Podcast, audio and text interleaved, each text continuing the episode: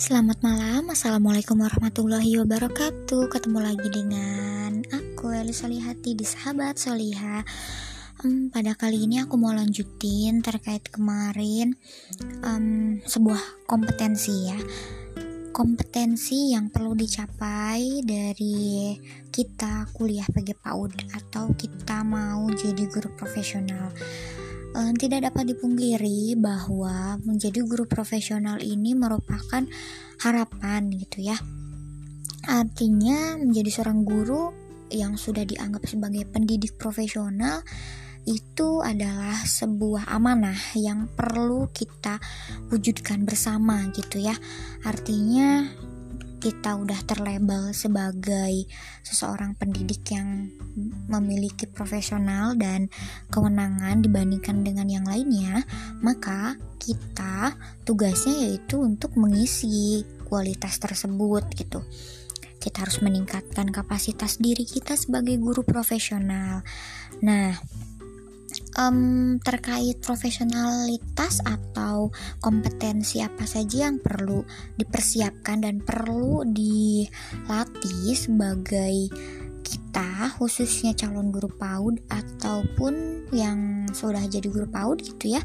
Karena bagi aku kompetensi ini tuh bukan sebuah capaian yang nantinya itu bakal selesai udah gitu aja ya, tapi kompetensi ini tuh terus berkembang dari mulai kita sebelum jadi guru PAUD, sedang menjadi guru PAUD, dan nanti hingga akhir kita selesai ataupun pensiun gitu ya, dengan masa jabatan menjadi seorang manusia hidup.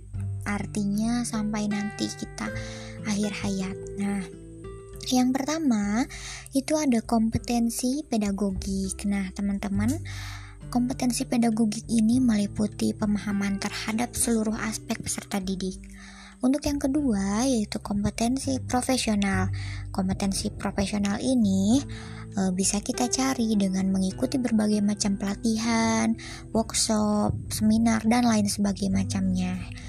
Nah biasanya dibuktikan dengan sertifikasi ini teman-teman. Untuk selanjutnya yaitu kompetensi kepribadian.